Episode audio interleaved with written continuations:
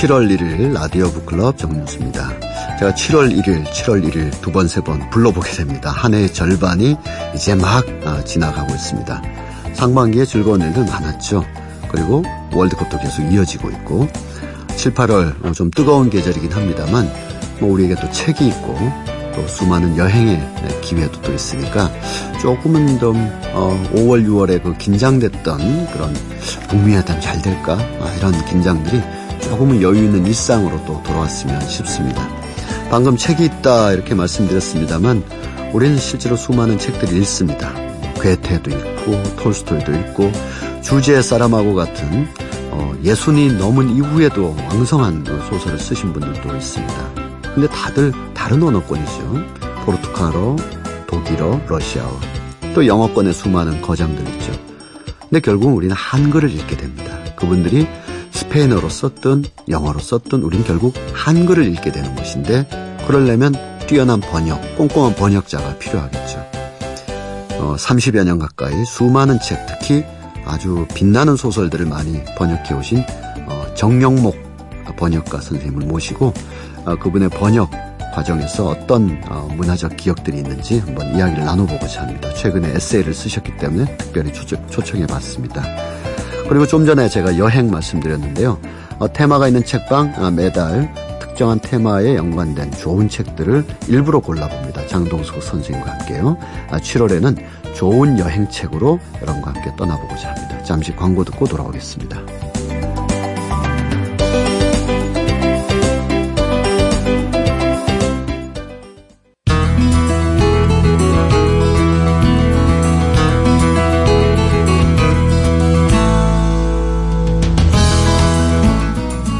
매주 일요일 오전 8시 5분부터 9시까지 함께하고 있습니다. 라디오 북클럽 그 첫 번째 순서인데요.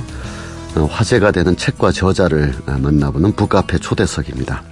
우리 책을 어, 보다 보면 특히 외국 책을 보면 어, 신뢰도들이 있죠. 그 작가의 지명도라든지 작품에 대한 인지도에 의하여 책을 고르기도 합니다만 어떤 분들은 이제 출판사를 믿고 그 책을 고르기도 합니다. 근데 어, 오랫동안 많은 독자분들은 믿고 읽는 번역가가 따로 있다 이런 생각도 많이 하고 있었습니다. 예, 과거에는 안정효 선생 같은 분이 그랬는데 어, 최근에는 이제 정영목이라는 이 성함을 읽고 어, 이분이 번역했다면 일단 읽고 보자 이러는 독자들이 굉장히 많은데요. 30년 가까이 300편 가까운 그런 어마어마한 번역 작업을 해오신 정영목 선생님을 모셨습니다. 안녕하세요. 네, 안녕하세요. 네. 우선 소감을 여쭙고 싶은데 네.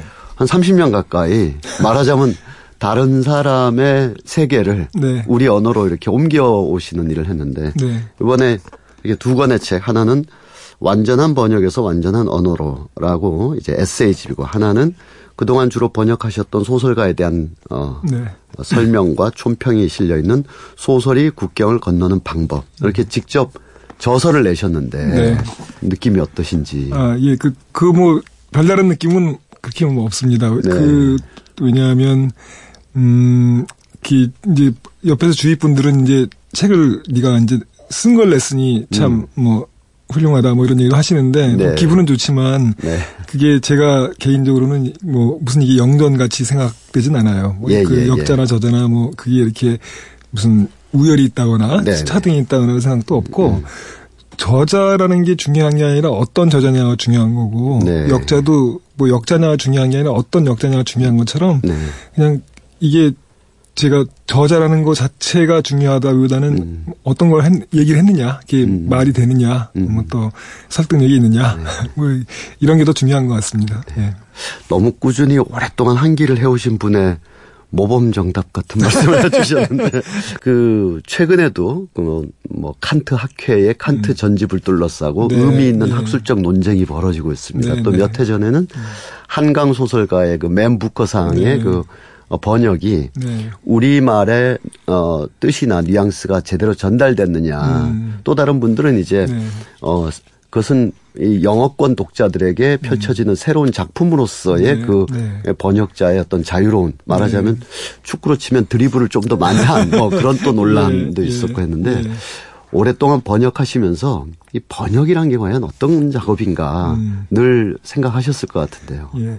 그, 그 번역이 뭐다, 그러니까 번역을 어떻게 해야 된다라는 음. 어떤 규정은 없는 것 같아요. 어떤 네. 처방이라든가 뭐, 이래야 한다라는 음. 그런 거는 저는 뭐 없다고 봅니다. 뭐 네. 그 유행도 있을 수 있고, 네. 어, 뭐 그렇긴 한 그렇긴 하고 물론 저 개인적으로는 제가 이제 선호하거나 또 제가 음. 하는 방식의 번역이라는 게 있지만 네. 그래서 남들이 하는 번역 방식 또 당연히 존재한다 생각하고 네. 그것도 그 나라의 번역이라고 생각을 하고 서로 다양하게 공존하는 게 오히려 더뭐 음. 서로에게 좋은 음. 즐거운 이런 일이 아니겠나 싶고 네. 하나의 기준을 가지고 이렇게 그 뭐 여기서 어긋나면 안 된다 이렇게 음. 되는 거는 뭐 음. 말이라는 게 네. 글이라는 게 그런 게 아니니까 네. 이렇게 그런 식으로 적용하면 좋지 않은데 근데 그런 면에서 보자면은 예를 들어서 이제 그런 문제인데 이거를 정오의 문제로 음. 맞냐 음. 틀리냐의 문제 이렇게 요 시각으로만 네, 보게 네, 되면 네, 너무 네. 좁게 보는 것 같아요. 네. 저는 그건 좀 불만이고요. 예, 네, 예. 그건 불만이고 그 물론 이제 그 맞냐 틀리냐 문제도 중요할 때가 있고 음. 있지만 예를 들어서 뭐 그뭐 피아노 연주하는 사람이 건반 몇 개 잘못 눌렀다 하더라도 네. 전체적인 연주가 훌륭할 수도 있는 거고. 그렇죠. 네, 예, 그렇죠. 예, 얼마든지 네. 그럴 수 있는 거고. 그래서 기계가 미디 뭐 이런 것들이 건반을 다 음을 정확히 하지만 감동이 없을 수도 있는 거고. 그렇죠. 네, 그런 문제인데 문제니까 그 문제는 큰 문제 한 부분인데 음. 마치 그 얘기만 하고 모든 게 끝난 것처럼 얘기가 되는 거는 바람직하지 않지 않느냐 아, 네. 이런 생각이 들고요. 예. 그다음에 이제 그 칸트 번역 문제는 약간 또 다른 문제가 있는데 음. 거기서 하나 흥미로운 저도 이제 신문 기사만 잠깐 본 정도지 뭐 제가 깊은 뭐 그건 없습니다만 그 중요한 문제는 거기서는 이제 흥미로운 거는 이제 그 외국어를 우리 말로 바꾸는 문제에서 그렇죠. 이제 그거를 그냥 음차를 해서 네. 발음대로 그럴 수가 있죠, 그죠? 이런 컴퓨터 이런 거 보면 사실 뭐 샘틀 그러는 건 약간 이상하잖아요, 그죠? 그러니까, 그러니까 컴퓨터 이렇게, 쓰, 이렇게 쓰는 게 굉장히 많은데 음. 학문을 하는 입장에서 학문을 해서 어떤 번역어를 고를 때 그냥 원어를 차용하느냐 아니면 우리 말로 어떻게든 해보려고 바꿔보려고 네. 하느냐 이건 굉장히 중요한 어떤 판단인 것 같아요. 그렇죠. 물론 네. 제 생각엔 그 양쪽 다 그렇게 하려고 하지만 네. 잘안 되는 경우 네. 그래도 해보려고 하는 이런 정도의 차이인 것 같긴 합니다만 네. 가령 예를 들어서 이제 일본 같은 경우에 이제 근대에 처음에 네. 이제 그 외국 문물을 받아들이면서 네. 사실 지금 민주주의, 네. 뭐 사회, 뭐 사회, 연애, 네. 우리의 아주 가장 기본적인 틀을 네. 이루는 말, 물리, 화학, 네, 그렇죠. 생물 이런 네. 단어들. 사실은 뭐 따지고 보면 뭐 엄청나게 많은 우리가 지금 기본적인 음. 어휘들을 다 그때 만들어낸 거거든요. 번역어로. 어, 근데 그런 노력들이 굉장히 중요했고 지금 음. 우리 사고의 사고를 규정하고 그런 음. 거니까 그런 의미를 생각한다면 그 좀 힘들더라도 네. 좀 집요하게 한번 네. 우리말로 바꿔보려는 노력이 음, 음저 바람직하지 않겠냐 생각을 네. 해볼 수 있을 그렇죠. 것 같습니다. 네. 네. 그런 어 20여 년의 삶 속에서 수많은 작가들을 선생님께서 네. 번역을 하셨어요. 소설이 국경을 건너는 방법이라는 책에 보면 음. 아 최근에 타계한 에, 필립 로스부터 음. 아, 수많은 작가들이 예, 언급되고 있었다. 존 업다이크도 있고, 음, 음 제가 읽었던 선생님 번역에 최고 인상 깊었던 음. 것은 어 코맥 매카시의 어, 그, 로드였었습니다. 예, 예, 예. 제가 로드 앞부분을 잠깐 제가 일부러 예, 예. 에, 가져왔는데요. 어 그러니까 이거는 이렇게 이해가 제가 되더라고요.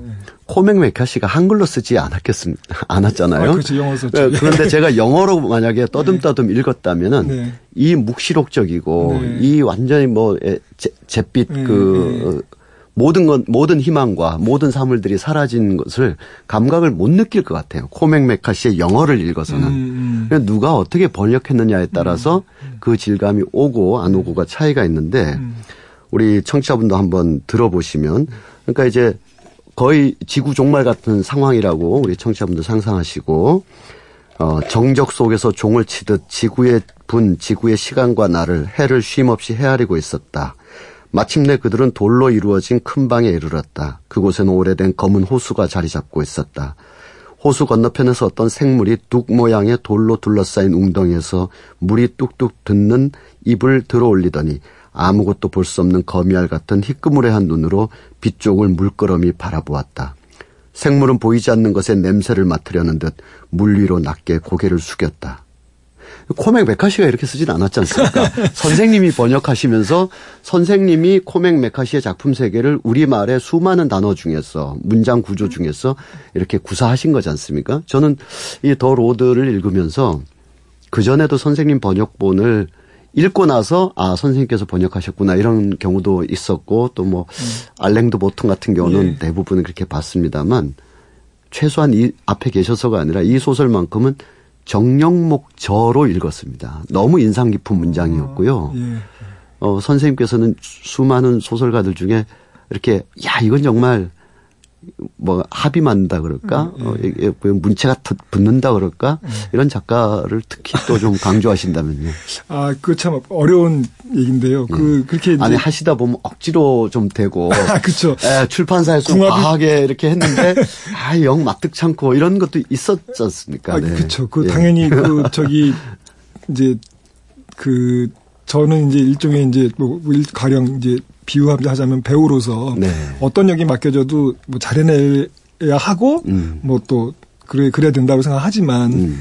뭐잘 맞는 역이 있는 거고 뭐 잘 안 되는 게 있고 대, 사가 이게 붙을 수도 있고 안 붙을 수도 있고 이렇게 예, 되면 뭐 예. 당연히 그런 게 있고 그 개인적 작가와의 뭐 이런 글 궁합도 좀 있는 것 같고 당연히 있는 것 같습니다 있는 것 같은데 그래도 아무튼 제 목표는 그 그러니까 좋은 배우처럼 음. 그 만약에 메카시가 나오면 메카시의 그 이거에 대해서 그 사람의 목소리처럼 내가 해내고 음. 뭐 다른 작 다른 작가면 뭐 랭드 오텀이면 그 사람에 맞게 또 이렇게 음. 해내고 했을 때 그 저는 없어지고 이제 그 작가들만 남게 해주는 게 저의 이제 목표라면 목표가 되는 네. 거죠. 그러니까 그게 만약에 그 정스님이 그거를 저 제가 쓴 것처럼 보셨다면 그게 저한테 칭찬일 수도 있고 아 정말입니다. 아니 아니 칭찬일 예. 수 있지만 또 반대로 예. 어떻게 보면 비난일 수도 있는 거죠. 왜 이거를 갖다가 네. 메카시지 목소리 듣고 싶었는데 왜네 목소리가 나오냐. 아, 왜 이렇게 될 수 있는 거니까. 네, 네. 그러니까 아무튼 뭐 목표는 음. 메카시가 한글로 썼으면 우리말로 썼으면 이렇게 썼겠다라고 하는 느낌으로 네. 이제 가는 거죠. 근데 거의 묵시록적이었거든요. 그렇죠. 네. 예, 예. 근데 그, 그 사람이 이렇게 쓴 거죠. 뭐 네. 제가 이렇게 지어낸 게 아니라 이제 뭐 아, 이 사람이 이렇게 쓴 것 같다라고 생각하고 제가 이제 그렇게 이해하고 음. 아, 이런, 이런 목소리가 아닐까라고 이제 이렇게 음. 해본 거죠. 음. 근데 그게 제 자원이 있으면 음. 그런 목소리가 나오겠지만 음. 제가 설사 이렇게 이해를 했다 하더라도 제가 그런 자원이 없으면 음. 이렇게 우리말로 못 만들어내겠죠. 근데 그런 면에서 이제 궁합이라든가 제 뭐 능력이랄까 자원이랄까 이런 것도 이제 문제가 될 수도 있고 그러니까 역자의 그런 부분이 문제가 될 수도 있고 그렇다 생각합니다. 예.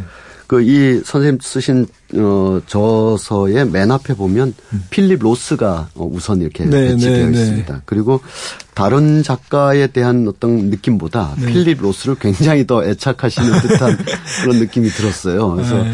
어, 얼마 전에 이제 필립 로스가 세상을 어, 타계한 음, 그런 어, 경우도 있어서 필립 로스의 작품 세계 그리고 그 중에 뭔 꼭 좀 봐라 이렇게 좀 추천을 해주신다면. 그 저기 근데 사실 그걸 맨 앞에 놓은 거는 음. 제 판단이 아니고요. 아, 그래요? 편집자가 네. 뭐 저는 뭐그 알아서 하십시오. 네, 네. 편집자 이렇게 하신 거고 음그 뭐 그렇다 해서 제가 뭐 그 로스를 당연히 그 저기 음. 좋아하죠. 그렇다고 네. 뭐 맡겨온다는 게 전, 절대로 아니고.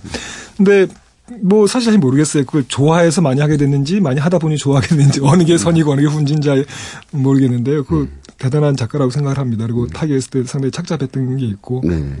근데 그 저기 그 추천할 만한 거는 그 연령대에 따라 다른데요. 네. 음, 그 만약에 대학생 같으면 저는 이제 울분을 보라고 네, 하고 싶어요. 울분 아니면 포트노의 불평 그 그게 좋을 것 같다는 생각을 합니다. 그 음. 울분이 특히 이 대학생한테 굉장히 저기 음. 잘 어울리는 것 같고 좀 나이가 드신 분들은 이제 에브리맨이라든가 에브리맨. 예, 이런 걸 보시면 저는 에브리맨이 막 다가오려고 하더라고요. 더 연만하신 분들이 읽으셔야 이제 다가오 네. 네. 본인들의 얘기인데 음. 어 나중에 네. 이렇게 이런 감각을 갖게 되는 거 아닐까 음. 이런 생각도 해보고요. 근데 주인공들이 다 어쩜 어 요즘 익숙한 단어라 좀 진부하긴 합니다만 일종의 비루한 세속 속에서 음. 악착같이 다들 자기 정체성의 끝 가느다란 걸 음. 찾아가지고 음. 그것이 누가 보기에는 폐륜적이고 그렇죠. 누가 보기엔 말도 안 되는 행동이라 할지라도 음. 그 극한까지 자기 논리를 네. 찾아가는 그런 삶을 보니까 음.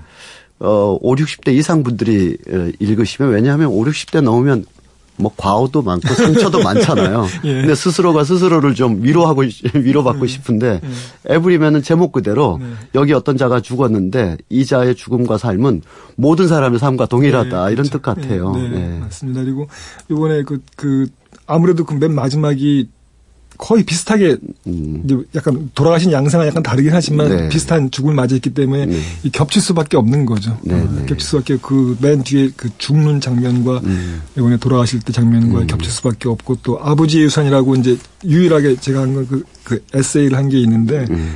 그건 자기 아버지의 음. 죽음을 다룬 건데 음. 당연히 그것도 이번에 타기하실 때그 상황과 이렇게 겹쳐가지고 네. 느낌이 강하게 올 수밖에 없는 부분이 있습니다. 네. 그리고 또 어, 알랭드 보통이라는 네. 우리 아마도 3, 40대 어, 독자분들한테 굉장히 인기가 네, 있어서 네, 네. 일종의 예약 판매가 가능한 그런 어, 어, 독특한 어, 네. 어, 본국에서는 어떤지는 잘 모르겠습니다만 네, 예를 들면 뭐 어, 베르나르 베르 베르? 어, 그 소설가도 그렇고요. 우리나라의 독자층을 굉장히 많이 가지고 있는 어, 분 중에 하나인데 어 선생님께서도 직접 쓰셨습니다만 네. 제가 읽었었던 몇 권의 책들은 음. 좀 표피적이다, 음, 음. 현학적이다. 네, 네. 이렇게 꿰뚫고 들어가기보다는 음. 잘 뭐, 뭐랄까 요즘 유행한 말로 큐레이팅을 한다 이런 네. 느낌을 많이 네. 가졌어요. 네. 그런 느낌을 가지고 이 책을 읽어왔었는데 네. 선생님의 에세이에서 다시 확인해 보니까 네. 그 정도는 아니다. 더 네. 깊다. 아, 이렇게 주셨더라고요. 제가 좀 잘못 읽은 것 같은데. 아, 그게 예. 그 그렇지는 않고요. 제 생각에는 이, 이 사람 이분이 그 초기에 쓰신 것에서부터 지금은 이제 굉장히 오랫동안 이제 음. 집필 생활을 하셨는데 초기에는 정말 자기의 절실한 문제를 쓰신 것 같아요. 연애 음. 문제도 음. 제가 보기엔 이건 뭐 그렇게 겪어보지 않은 사람 못 쓸 것 같은 네, 느낌을 네, 주는 네, 이제 그런 게 있었는데 후로 오시면서는 오면서는 그 약간 이렇게 자기가 기획을 해서 이렇게 음. 쓰신 게 있는 것 같아요. 그러니까 뭐랄까 이렇게 우러나와서 쓴 나와서 쓴 거 과는 좀 다르게 물론 음. 잘 쓰긴 했지만 이렇게 네. 이제 어떤 틀을 잡고 아, 이런 거 써야겠다 하고 이렇게 계획해서 쓰고 이렇게 된, 된 거가 좀 있는 것 같아요. 그래서 그런 흐름의 변화가 있으니까 만약에 뒤에 것들을 주로 보신 분들은 아마도 음. 이제 음. 그런 부분이 있을 거고 초기 것도 이게 사실은 뭐 이 사람 철학을 공부하고 그랬지만 심오한 문제를 다룬 게 아니라 어떤 심오한 것과 가장 일상적인 걸 이렇게 네네. 꽝 부딪히는 그 느낌이 이렇게 이게 이 사람의 장점인 그렇죠. 거고 거기다 플러스 이제 그 독특한 현학적인 태도, 음. 네, 그다음에 그 그다음에 그 약간 냉소적인 음. 거리감 이런 것들이 겹쳐지면서 가장 뜨거운 연애 문제를 음. 다루면서 그런 차가움이 이렇게 공존하는 네. 이런 이 극단적인 게 이렇게 공존 일상과 음. 그런 심오한 철학 음. 그다음에 뭐 뜨거움과 음. 차가움이 공존하면서 생기는 묘한 그 부조화가 그 매력이었던 것 같다는 생각이 듭니다.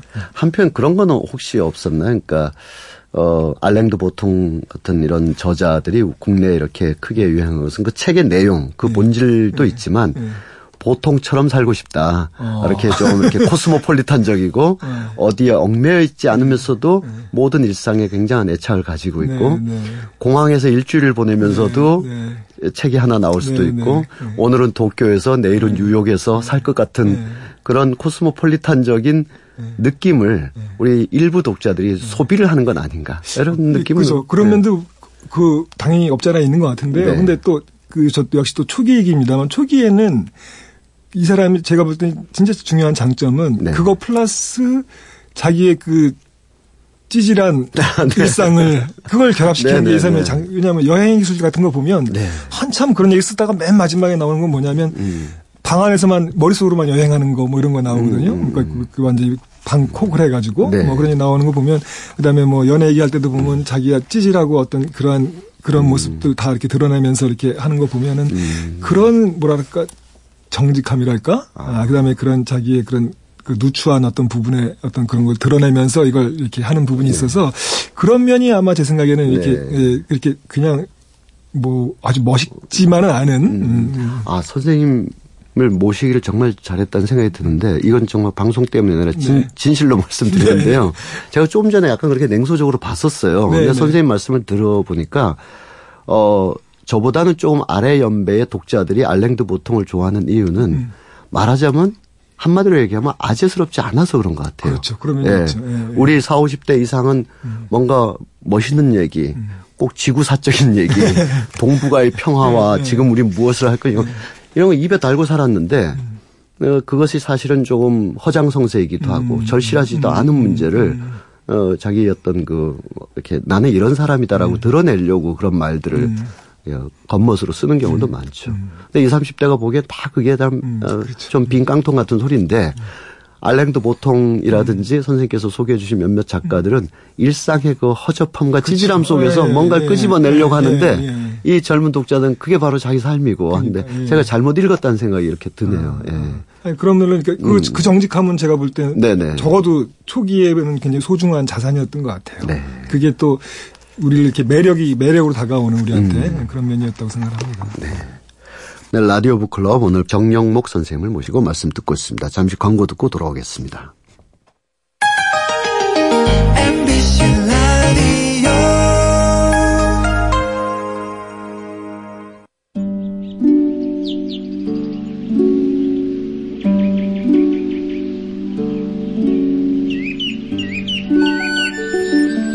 소리나는 책 라디오 북클럽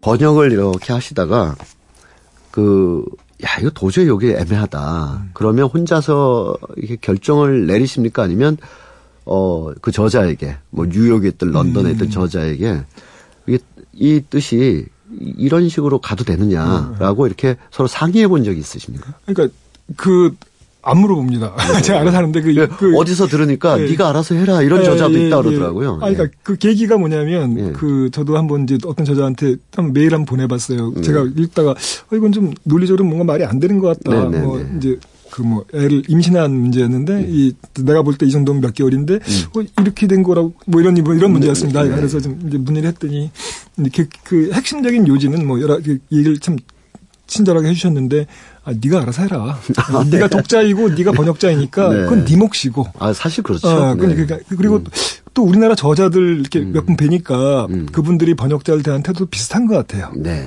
관여하지 하려고 하지 않고 음. 아 그건 네 몫이고 나 내일은 이- 내 일이고 네 일은 네, 이 부분이 좀 이렇게 있는 것 같은데 그게 일리가 있고 음, 좋은 것 같더라고요. 그래서 네네. 이제 저도 그다음부터 안 물어보고 네. 내가 알아서 하는 식으로 그러니까. 그, 어, 과거에 그 미술 평론도 하시고 음. 또 아주 멋진 번역도 많이 하셨던 노성두 음, 선생님 네, 같은 네, 경우도 네, 네. 알베르 까미의 그 이방인의 첫 구절 자체가 번역이 오랫동안 잘못됐다라고 음, 어, 보통 다 어머니께서 돌아가셨다. 음. 뭐 어머니께서 돌아가셨다는 부고를 받았다. 뭐 이렇게 시작하는데 이 소설 전체나 음. 그 주인공의 시니컬로 보면 그렇게 공손하게 번역해서는 안 된다는 거였다는 거죠. 네, 네.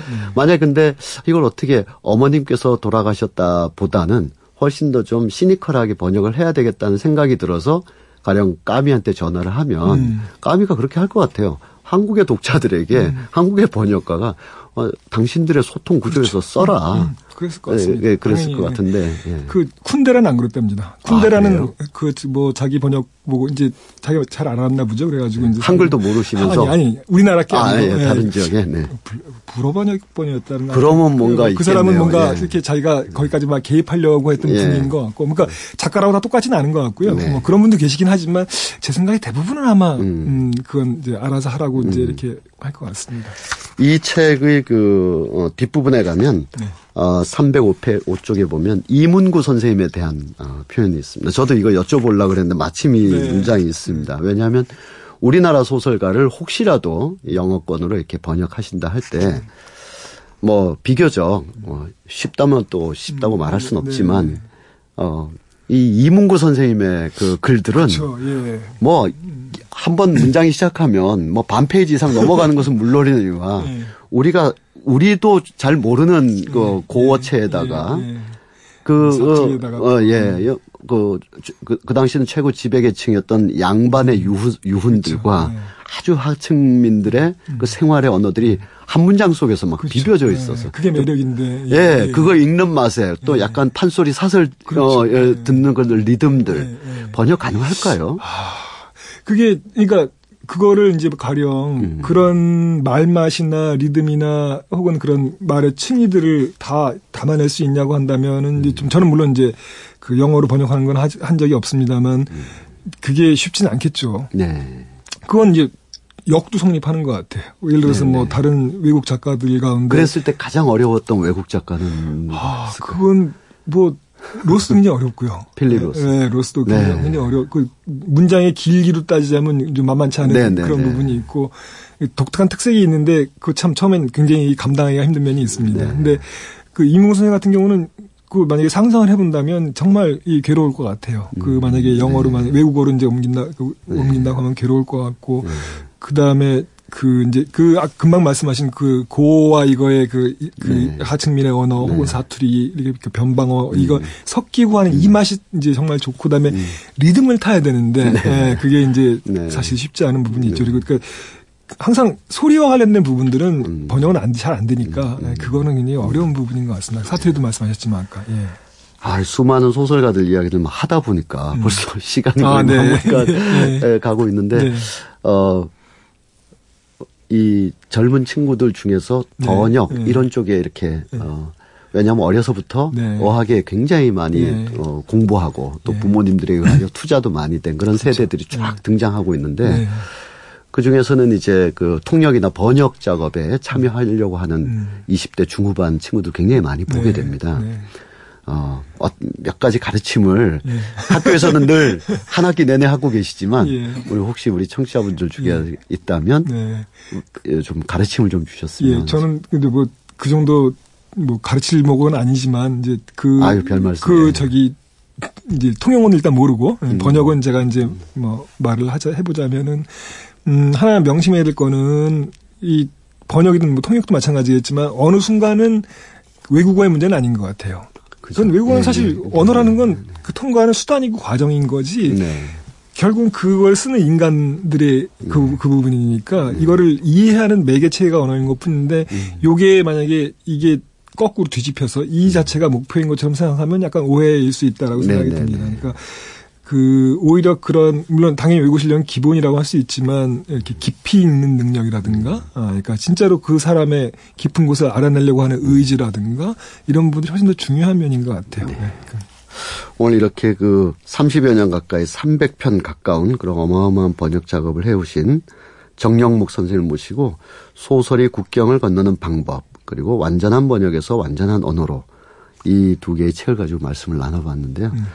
어, 아마 많은 청취자분들이 선생님 성함을 다시 기억하시면서 이 책장에 있던 뭐 필립 로스, 뭐 거트 보네거트, 뭐 고맥 메카시 다시 한번 꺼내보는 그런 좋은 시간이 되었던 것 같습니다. 아, 감사합니다. 네, 고맙습니다. 네, 감사합니다. 네.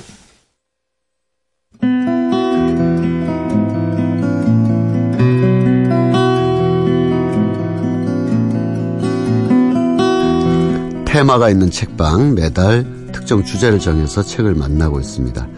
7월은 이제 음, 조금 이런 얘기긴 합니다만 휴가철이 시작되고요. 어, 요즘 또 뭐 휴가철 없이도 여행을 많이 가시는 분들 계신데 그래도 7월 하면 여행 계획들 잡게 되는 수가 많습니다. 그래서 7월 한 달 동안은 우리가 테마가 있는 어떤 추상적인 공간도 좋고요.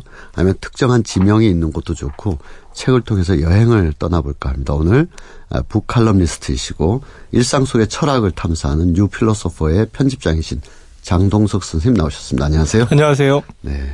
어디로 여행 가십니까? 요번 여름에. 아, 음, 아직 계획 없으십니까? 예, 아직 계획은 못 잡았는데요. 네. 음, 못 가지 않을까. 못뭐 이런 생각이 들기도 하고요. 네. 만약에 못 가게 되면 뭐 어, 책으로 떠나는 여행 그런 거 하세요? 뭐 그건 늘 하는 일이라 네. 어, 어쨌든 어, 아, 그래도 뭐, 우리 굉장히 바쁘신 걸로 알고 있는데, 네. 그러면 뭐 국내에서 네. 정말 깊이 있는 곳, 뭐 소박하고 아늑한 곳 있을 것 같은데, 제가 제일 좋아하는 곳은 네.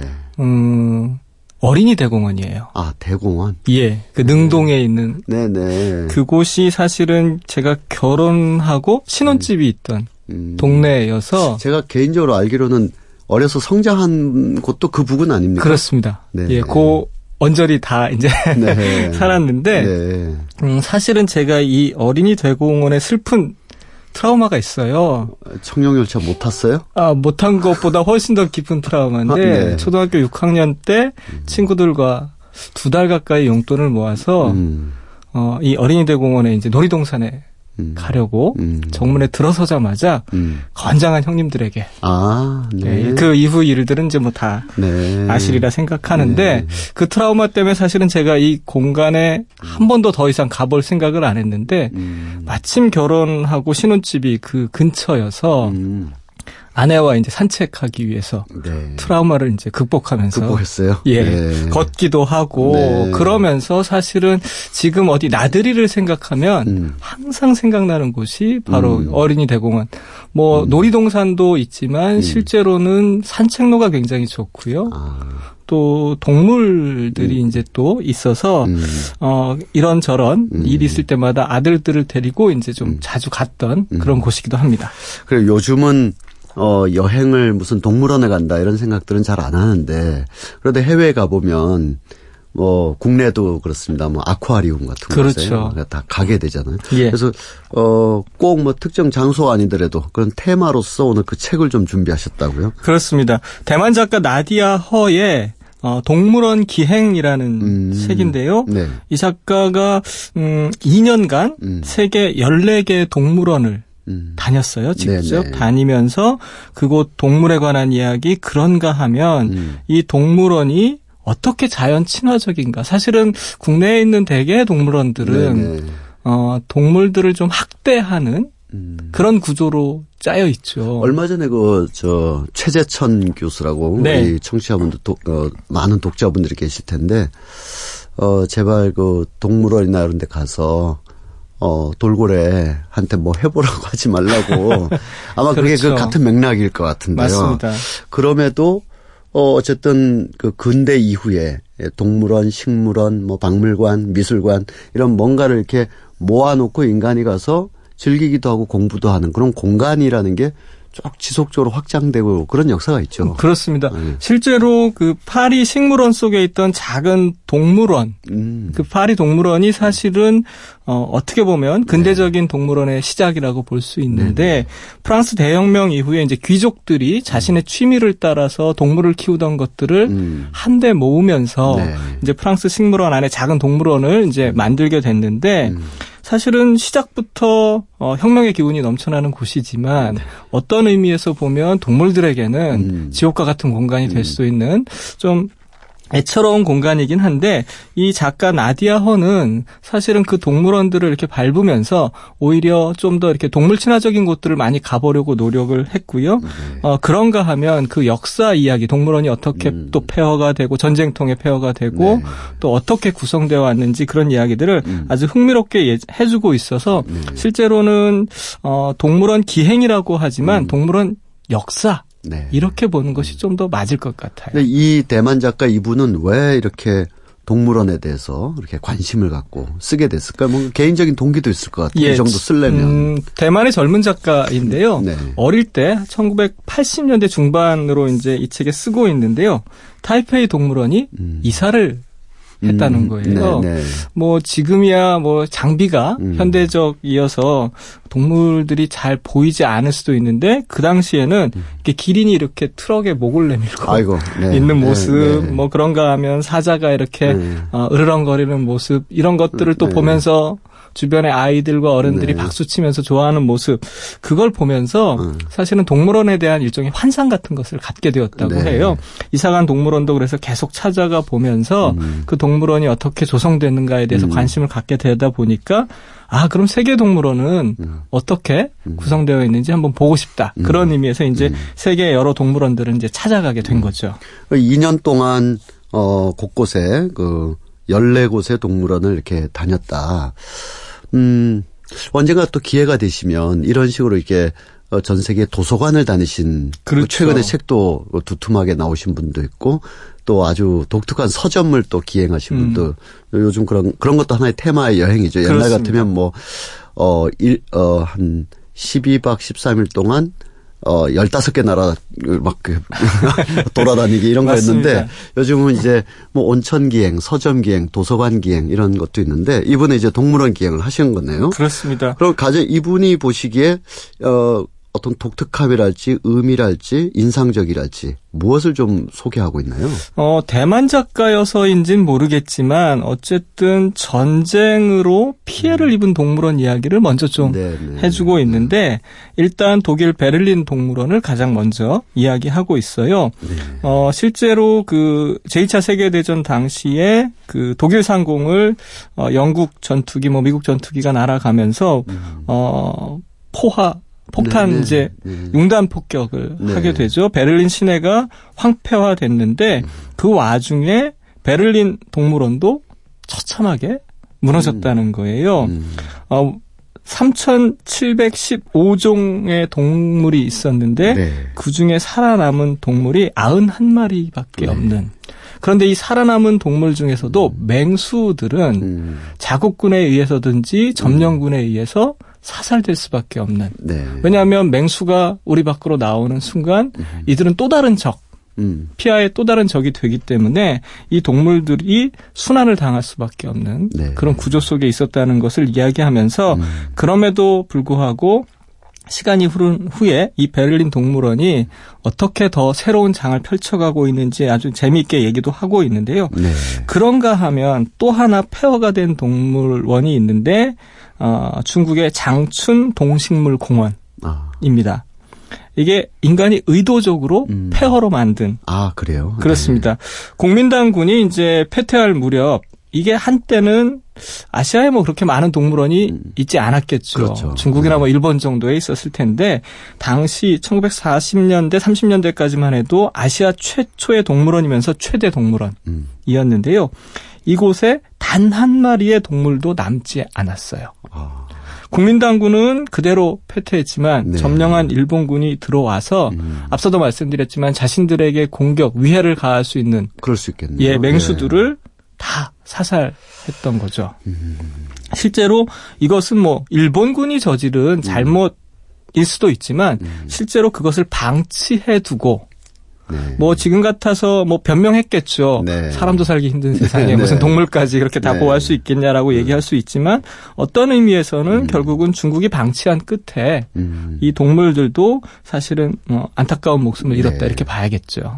우리나라에서도 지금은 이제 그런 일이 역사 회복이라든지 또 동물원에 대한 또 강화된 규칙이라든지 해서 훨씬 많이 달라졌습니다만 예전에는 고궁에 가면 있었잖아요. 그렇죠. 네, 그 역사도 물론 이 책에는 혹시 다뤄지고 있나요? 아니면 어, 선생님이 보시기에 우리나라에서 지금 창경궁으로 제 이름을 찾았습니다만 그렇죠. 창경원 놀러 간다 그랬었는데요. 네.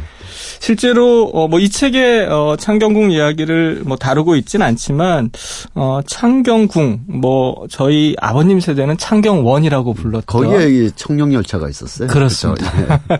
저는 뭐 청룡열차 탄 기억은 나지 않은데 창경원이라는 이름은 저도 명확하게 기억하거든요. 그렇죠. 어릴 네, 때지만 네.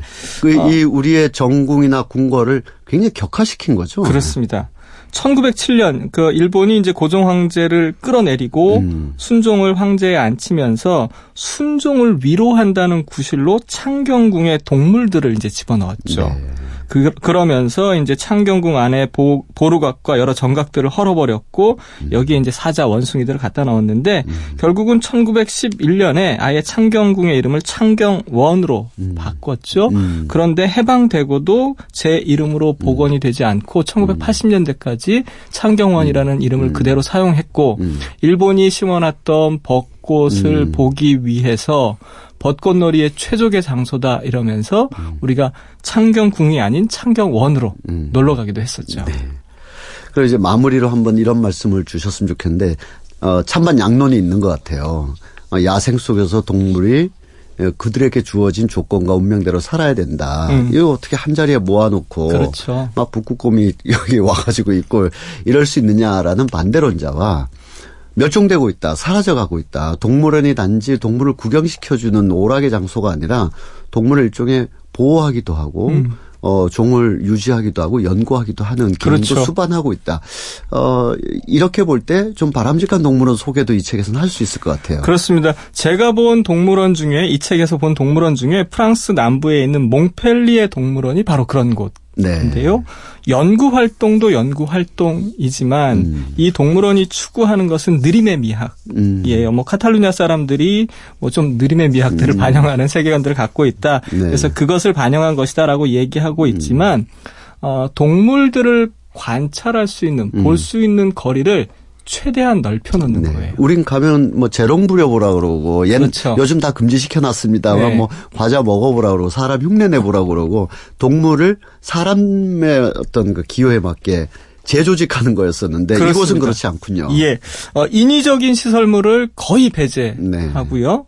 뭐10 분 정도 자갈길을 걸어서 동물원을 들어갈 수 있는데요. 아, 네. 거기서부터 이제 동물원에 와 있다는 사실을 자각하기보다는 음. 내가 자연 속에 들어와 있다라는 것 그리고 멀리서 보이는 동물들이 훨씬 더 아름답다는 것을 느낄 수 있도록 어, 이곳에서 사실은 이제 연구 활동과 네. 보호 활동을 같이 하고 있죠. 맹수 등 특정 동물만을 최소한의 격리 방식으로 음. 이제 수용하고 있는데 자연 친화적이면서 동물 친화적인 동물원이다 이렇게 소개 를 하고 있어요. 네. 그래서 어 저는 어, 말씀하신 부분 중에서는 프랑스의 이 남부에 있는 몽펠리에 동물원이 그런 예가 될 수 있지 않을까. 음. 우리도 연구 활동은 매진하되 네. 이런 방식으로 동물을 좀 음. 보호할 수 있는 방법이 무엇인가 좀 고민해야 되지 않을까 그런 생각이 좀 듭니다. 네, 아까 말씀드렸던 뭐 최재천 교수님이라든지 최근에 많은 과학자분들은 그런 식의 방식대로 우리가 동물과 함께 이렇게 공유하는 어, 그런 개념들을 많이 도입하고 있는 것 같습니다.